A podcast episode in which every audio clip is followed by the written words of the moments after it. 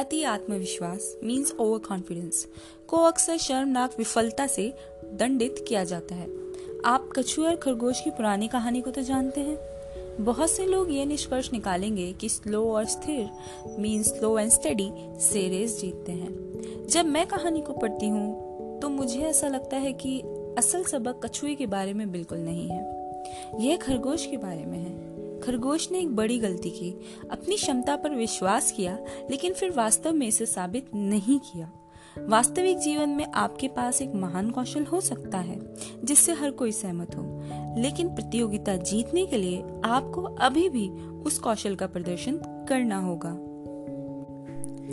Moral of the story, सफलता आपकी प्रतिभा का उपयोग करने पर निर्भर करती है, न कि केवल उसके होने पर।